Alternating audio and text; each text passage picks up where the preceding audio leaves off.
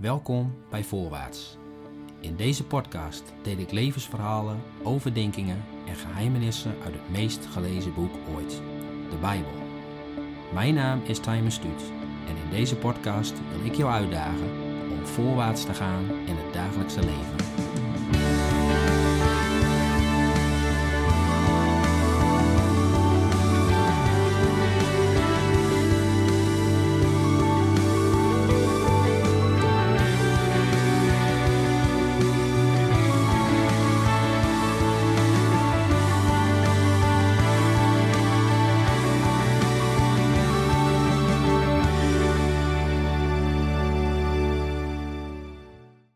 Hey, hoe gaat het met je?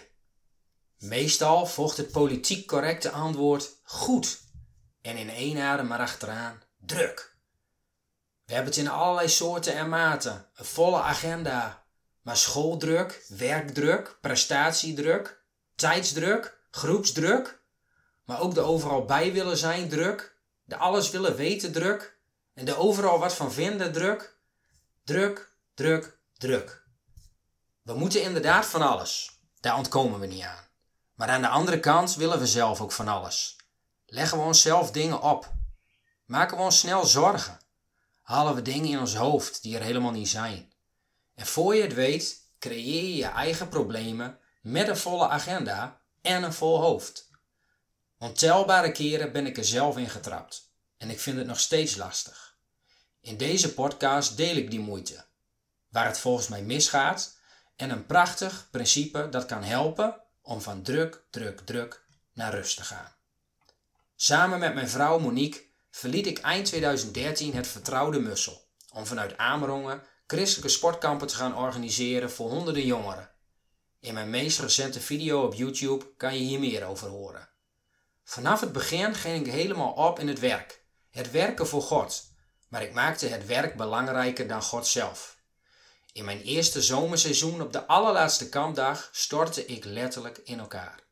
De intensieve maanden voorbereidingen en zes weken volle bak met veel te weinig slaap hadden zijn tol geëist. Naast alle enthousiasme en het betrokken zijn, zaten ook mijn perfectionisme, de niets willen missen druk en mezelf dingen opleggen in de weg. Zo creëerde ik mijn eigen probleem, met als resultaat lichamelijk en geestelijk oververmoeid. Ik kreeg waar ik om vroeg.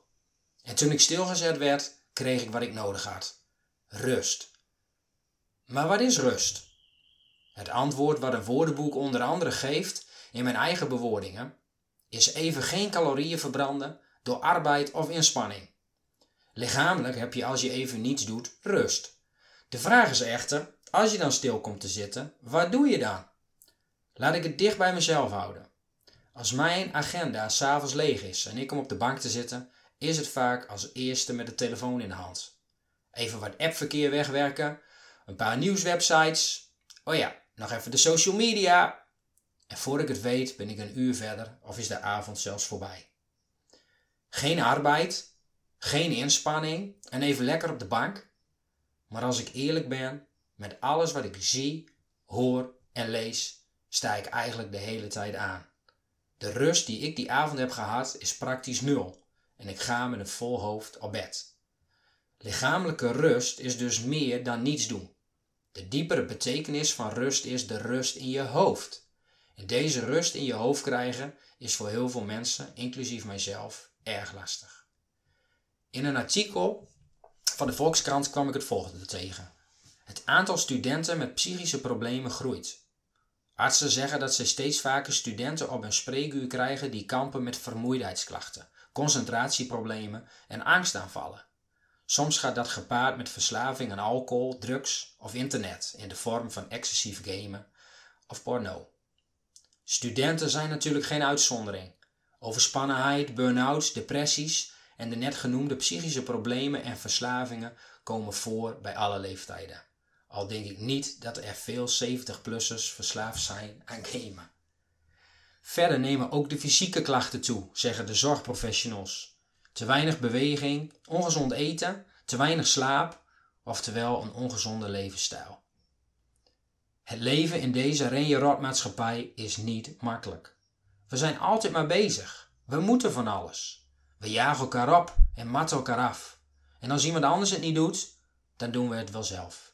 En als we dan een keer stilzitten, dan kijken onze ogen meestal naar een scherm. Het nieuwe normaal. We plegen roofbouw op ons lichaam en geest. Een lichaam en geest wat we van de Heere God hebben gekregen, wat zo wonderlijk is gemaakt en dus ook vanzelf op tilt slaat. Is dit alles zorgelijk? Ja. Is het te verklaren? Zeker. Kan het anders? Absoluut. In de Bijbel komt het woordje rust heel vaak voor, waaruit we kunnen concluderen dat het belangrijk is. De eerste keer dat we het woordje tegenkomen is op de eerste bladzijde van de Bijbel. Nadat God in zes dagen alles gemaakt heeft, lezen we in Genesis 2, vers 1 tot en met 3 het volgende. Zo werden de hemel en de aarde in al hun rijkdom voltooid. Op de zevende dag had God zijn werk voltooid. En op de zevende dag rustte hij van het werk dat hij gedaan had. God zegende de zevende dag en heiligde die, want op die dag rustte hij van heel zijn scheppingswerk. God die uit moet rusten, kan hij moe worden? In Jesaja 40 vers 28 staat, de eeuwige God, de Heere, de schepper van de einde der aarde, wordt niet moe en niet afgemat. Nee dus. Maar het rusten in Genesis 2 heeft de betekenis van ophouden. Het was klaar, goed, voltooid, tot in de perfectie. Deze betekenis komen we opnieuw tegen als God aan zijn volk Israël tien leefregels geeft. Eén daarvan is een rustdag. Exodus 20, vers 8 tot en met 10 zegt: Houd de Sabbat in ere. Het is een heilige dag. Zes dagen lang kunt u werken en al uw arbeid verrichten. Maar de zevende dag is een rustdag, die gewijd is aan de Heer, uw God. Dan mag u niet werken. Dan gaat het hier even niet over de discussie: is dit zaterdag of zondag? Is dit voor Israël en of de kerk? Of om het moeten en niets mogen? Verwonder je nou gewoon eens over hoe mooi de Heere God dit principe gemaakt en bedoeld heeft. Het woord Sabbat komt van het Hebreeuwse woord Shabbat. En wat betekent het? Daar hebben we het weer. Ophouden. Leg je werk neer. Stop. Pak je rust. Ook al is het niet af. Dat is het nooit. Zet één dag per week apart voor rust. Shabbat betekent ook opnieuw ademen. Hoe mooi is dat? Dit principe is duizenden jaren geleden bedacht. En vandaag de dag hebben we nog steeds een week van zeven dagen. Als je toch eens elke week één dag apart zet om opnieuw te ademen. Een dag zonder volle agenda, tijdsdruk, weinig taken en weinig beeld. Wat een zegen zal dat zijn voor ieder mens, voor je lichaam en je geest. Voor wie wil kan het nog rijker. Ten diepste is het doel van deze dag om niet je eigen verlangen centraal te stellen en even niet aan jezelf te denken, maar om je te richten op je schepper, de Heere God zelf. Uit eigen ervaring kan ik zeggen dat Hij de enige plek is waar je ten diepste echte rust vindt. Als we eerlijk zijn, kunnen we niet anders dan erkennen dat we deze rustdag keihard nodig hebben. Je werk neerleggen, stoppen, op adem komen en opnieuw te ademen. Verlangen we niet allemaal naar minder druk, druk, druk en meer rust? Als dat ook jouw verlangen is, dan is de kans groot dat je andere keuzes moet maken. En dat bedoel ik niet belerend, want in de eerste plaats zeg ik dit ook tegen mijzelf. Voor mij begint het vaak met in stilte wat dingen op een rij te zetten, samen met de Heere God.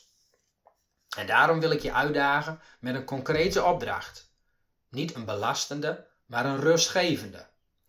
Plan voor jezelf, jij alleen, een echte rustdag in. Een dag om op adem te komen. Maak je agenda leeg die dag. Regel desnoods oppas. Maar doe wat voor jou mogelijk is. Als een dag niet haalbaar is, maak er een halve dag van of twee keer een halve dag. Maar ik wil inzetten op één dag. Een dag waarin je niet hoeft te werken en verder ook niets moet. Een dag waarop je niet bereikbaar bent en de telefoon volledig aan de kant legt. Ik weet dat dit weerstand oproept en dat je genoeg reden hebt om het niet te doen. Maar laat het niet roven en ga ervoor. Breng die dag door op een plek en een manier die jou daadwerkelijk rust geeft. En neem de volgende twee vragen mee. 1. Welke soorten druk zorgen voor onrust in je leven? Denk hierbij ook aan de opsomming aan het begin van deze podcast. En 2. Hoe kan ik structureel één dag per week anders inrichten dan die andere zes? Eén dag per week zonder volle agenda, tijdsdruk, weinig taken en weinig beeld. Een dag waarop niet je eigen verlangens centraal staan. Ik heb niet de illusie dat ik het allemaal wel weet en dat het op een rijtje krijgen ineens alles zal oplossen. Maar ik geloof dat dit een beginpunt kan zijn naar meer rust in je leven. Shafat, ophouden, je werk neerleggen, stoppen en je rust pakken.